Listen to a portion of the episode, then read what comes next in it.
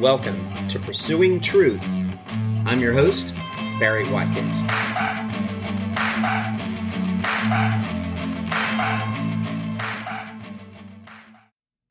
Let's talk about politics for a minute. You know, uh, on this show, we've been talking about truth versus lies. We've been talking about reason as a key to making good decisions. And uh, we we know that um, the human mind is deceptive, and uh, we we learned a little bit recently about um, our decision making process as far as what we're going to believe about what's true and what's not true. Uh, oftentimes is not based in reason at all. It's based in emotion mostly, and then we kind of use our reasoning to kind of back up and support whatever we already kind of in our minds what already we've already kind of accepted as being true then we use reasoning to try to make sense of it all. But um, i'm you know all along i've been an advocate of look is there a way to get more objective? Is there a way to get better information or to glean through the information that we have and get better results as far as coming to more coming to conclusions that are more correct and truthful you know, I think there is such a thing as objective truth. And this is something that we're going to talk a little bit more about um, in a couple of future episodes. We're going to talk about the nature of truth, um, the nature of reality. Is there such a thing as objectivity, objective reality? Um, some people say no. And um, I want to talk about some of that. But for now, I kind of wanted to focus on American politics a little bit. We've touched on a few things here and there. We touched on sorry, we've touched on LGBTQ issues on an earlier episode. We touched on racism a little bit, race and politics in our country. Um, but really, we just touched the tip of the iceberg on that episode. I think it was episode 11. And uh, I'm not particularly thrilled uh, about that episode. It was just kind of very, t- almost just scratching the surface on some. But I did want to kind of bring an introduction to those areas. Well, I want to dive into American politics a little bit more, and I want to talk about um, information and misinformation in the world of politics. Uh, so wh- where are we in the in the United States? We've got factions that believe certain things as being so important and so true, um, and then we've got, you know, we've got the two major parties. So on one side, you've got these beliefs about this is what's true, this is what's important, this is what's really, really vital for the future of our country. And then you've got on the other side another set of values and beliefs about what's important. These are the things that are important. No, those other guys are wrong. And um, it, it's amazing what what has happened in my lifetime. Uh, has been a, a huge shift away from gentlemanly, civil kind of debating about politics and political issues, and where it's become really more of a knockdown, drag out fight against two factions that actually call the other side completely evil, corrupt, um, destructive. Uh, and and they both both sides in America use fear mongering, they use otherizing, as their main strategies, as their main tactics.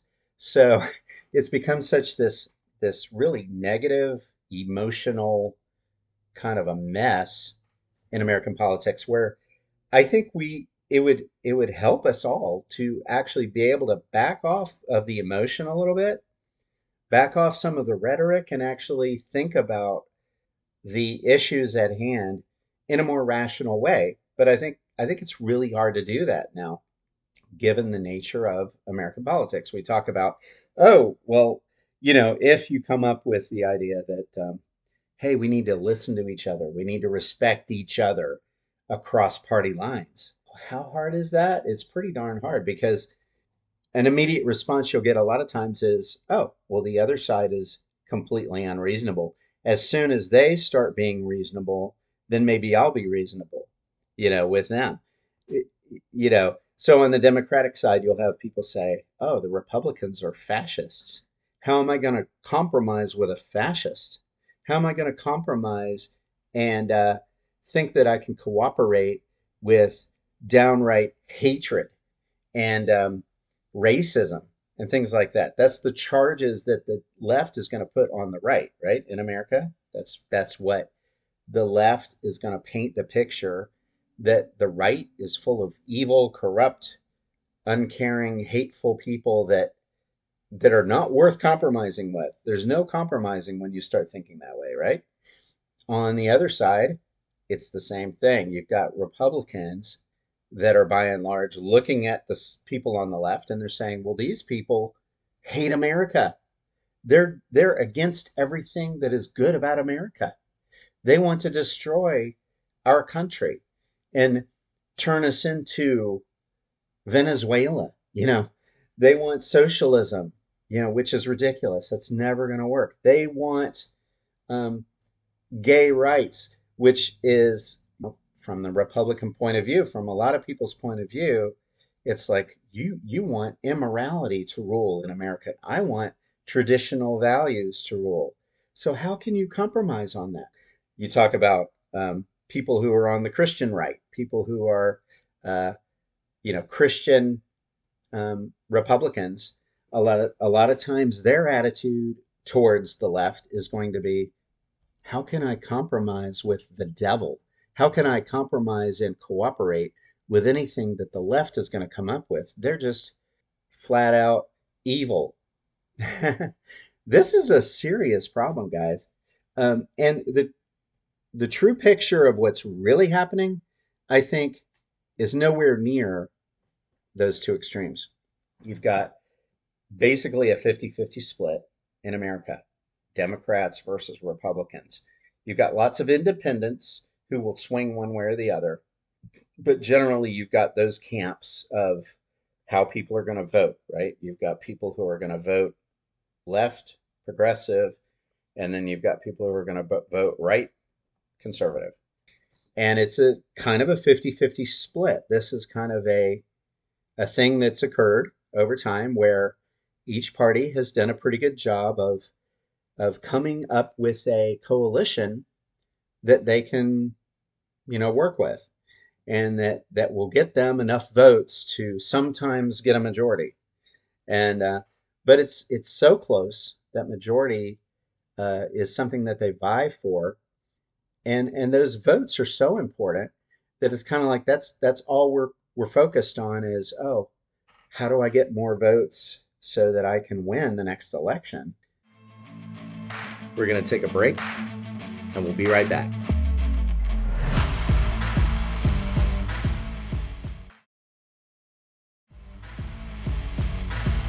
Welcome back to pursuing truth with barry watkins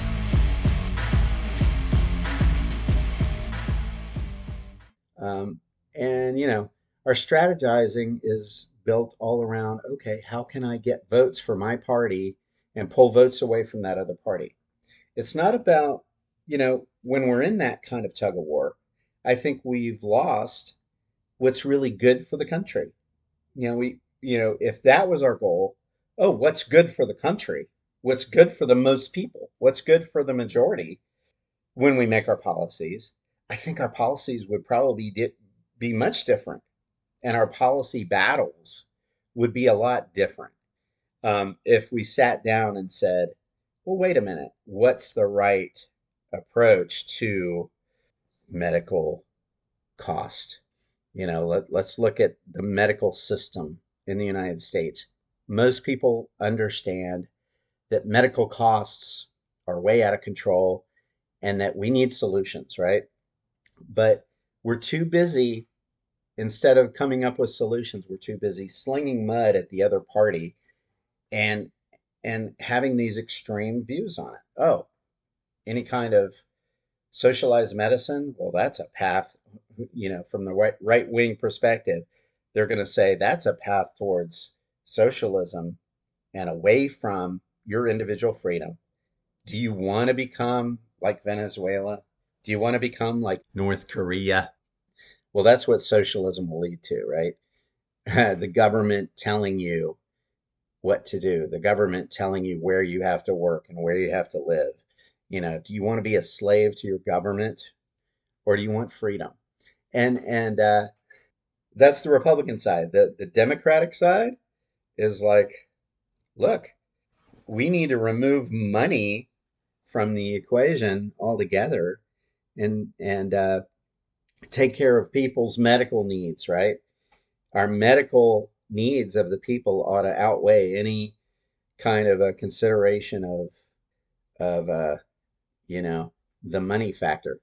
But um, but the reality is, you've got to consider money as well. Look, um, we've got to pay for things, right?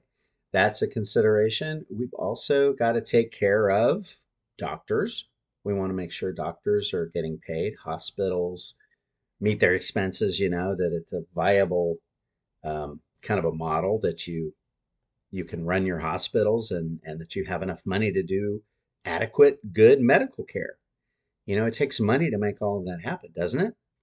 I think there's truths on both sides and i um, i think that it's important that we look at it objectively take the emotion out of it somehow that would be nice and start talking more rationally about these things this seems pretty obvious to you and me, I get. People that listen to this show probably, most of you kind of already have that feeling, kind of like I do, that uh, why can't we just be reasonable about this stuff? Why can't we be rational and actually get things done? Yeah, I think we can. That's one of the things I want to help you guys with on the show is look, how do we wade through all of the garbage that's being thrown at us from every side and actually get to good, solid opinions about what are the good solutions about this stuff. Really. Um, is it pitting left against right? No, we can't continue that kind of an attitude because we're never going to get anywhere. We can compromise on certain things and reach better results. I think that's so vital. I think we can we can talk about that in our civic discourse across the board. We can talk about that on social media. We can learn to be, you know, we need to be catalysts of getting the right things done throughout our country. Our country is made up of citizens, individual people who make decisions. And you and I have a voice. We can have a voice on social media. When we go vote, we can vote for people who talk rationally about things. We can look for candidates who are actually rational people who don't use the kinds of tactics that I'm talking about that the main parties have been using up to this point. We don't need fear mongering. We don't need otherizing as our main strategy is to win elections we we should be able to win elections based on you know what these are good policies this is the kind of policies that we need to put forward and then go from there. You know if it's a rational good policy i think that's we can sell that. But it takes cutting through the noise. It takes politicians people running for office who are actually willing to go against the party flow and say look we what we're doing is wrong. I'm gonna I'm gonna stand up for what's right. And we need lots of people who are willing to do that. Stand up for what's good for the country. You know? And uh, another thing that I think has become really obvious in American politics is the level of corruption in both major parties. And this has to be something that I don't know. Sometimes I get an attitude like, wow, you know, maybe there's nothing we can do about corruption in American politics. Maybe it's just going to be this way forever. And I, I do lose hope sometimes about it because you see it in both parties. You see money calls the shots, money makes things happen. People like the NRA have a death grip on the Republican Party. And um, it's because of money they can contribute millions to these campaigns and people fall for it and they're like you know what i'm bought and paid for You know, it's it's like it's a system that actually just keeps perpetuating itself. And uh, any new ideas, any young politician with new ideas who wants to get in there and get something different done and and is going to be against corruption, you're going to be against some serious, um, up against some, you know, very serious opposition to getting anti-corruption laws passed because the guys that pull the strings are the corrupt ones. And um, we have problem. We have a problem with that in the United States that people who have the power hold on to their power with various means. You know, some of those means are gerrymandering. They figure out, okay, this is how I can make my district, uh, you know, winnable every time is by changing the borders and, and grabbing this neighborhood over here, and this becomes. We're going to take a break, and we'll be right back.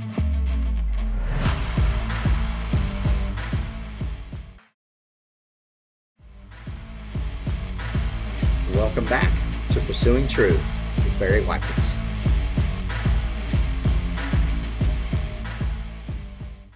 You know, and and so they do that, and and you've got entrenched power that keeps working, working, working hard. They're working hard every day to keep themselves entrenched and in power, right? We we've got to circumvent that. We've got to change that.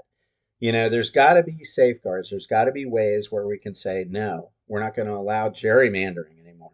It's got to be anti corruption laws have to be passed. And gerrymandering is one of those things we've got to change. Another one is term limits. You don't need, and America is hurting. One of the main reasons we've got corruption is because po- career politicians are in there and they sell themselves out to stay in power. They get in power by selling themselves out, and they stay in power by selling themselves out. And it's this never ending cycle. And that has to change. If you didn't have career politicians who could stay in for generations, I think the corruption would drastically diminish because you would they have to leave. And the new guys aren't going to fall into the same patterns that the old guys fell into right? I think that in and of itself, yes, term limits is actually definitely a thing that we should keep fighting for. We need to change that. And yeah, it's hard to get any of these things done because the power base is all based on the stuff that we're trying to fight against, right? Um, if you're in office, you know, well, you might fall for that idea that, well, you know, I'm a good guy in office and why shouldn't I keep staying in office in order to get good things done? Why am I going to vote myself out by saying we need term limits? You know, so the uh, the impetus or the inertia is pretty strong against that kind of a change. So we've got to rise up.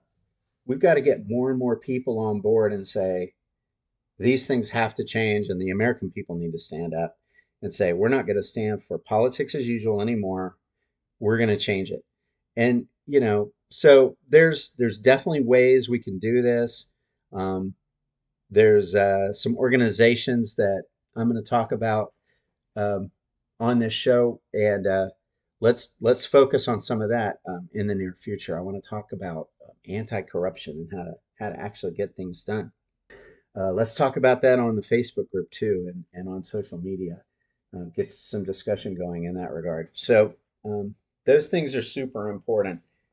Yeah. I'm gonna stay on medical care for a minute. You know, when it when it comes to sensible solutions to our medical care problems, right? You've got things like um, tort reform, which makes a whole lot of sense.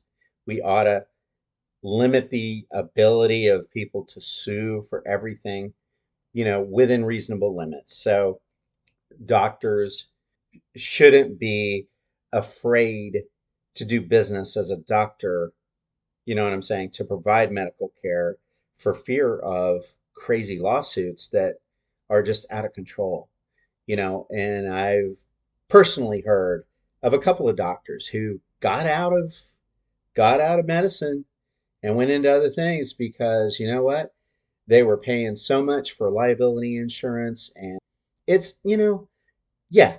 One thing, yeah, it's it's for sure we need to hold people liable when they actually do make, you know, uh, bad decisions. You know, if a doctor does something wrong and he misdiagnoses something, and uh, you know, he, you know, let's say he doesn't educate himself and get, you know, all of that, you know, I don't know. There's got to be definitely accountability. I understand that. But at the same time, who's making all the money off of all this? It's lawyers, it's insurance companies, and it's not the doctors. And you know, who are actually making the big bucks. It's crazy. You've got so many middlemen with their hands in the pie, and they're the ones that are actually calling the shots. You've got the lawyers and you've got the insurance companies that are make, making all of these decisions about how things ought to be set up. And we need to change some of that. We need to pull, we need to have everyday citizens come up with answers about this. And that's that's what the government is supposed to be. You know, we are a democracy, the United States. We're a government of the people, by the people, and for the people. Ideally, that's what we're supposed to be, right? That's what democracy is all about. That's what our republic has was based on in, in the beginning and all along is that look, we the people are the government of the United States.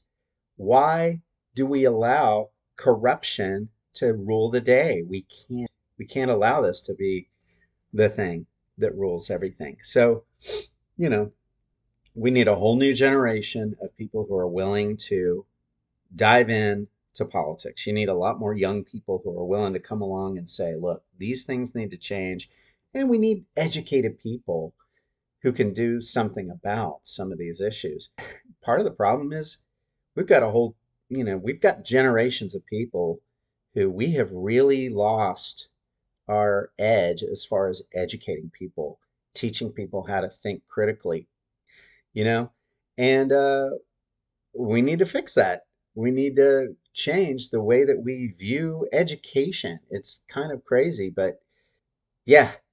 Why do we have people who don't know how to think? Why do we have a whole ton of people in the United States who are easily swayed by propaganda on the TV? and they can't tell the difference. They don't know that they're being duped. They don't understand that they're being manipulated. That's part of what this show's about. I want to cut through the bull. I want to help people to see what's going on. And we need thousands, millions of people to stand up and understand this stuff and take our democracy back in the United States as far as look, let's put our democracy back on track in a you know, in a way where reasoned decisions actually rule the day. Wouldn't that be nice? Wouldn't that be something different? And where the good of the country is what our politicians actually will fight for. You know, the good of the common people, not just the good of the people who are going to line their pockets. So, is corruption a real thing? Is money manipulation a real thing in our government? Well, if, if it is, and if the vast majority of Americans recognize that and see that, why can't we do something about it? Yeah, we need a grassroots efforts and we need to get on board with grassroots efforts that already exist and start making changes for the future.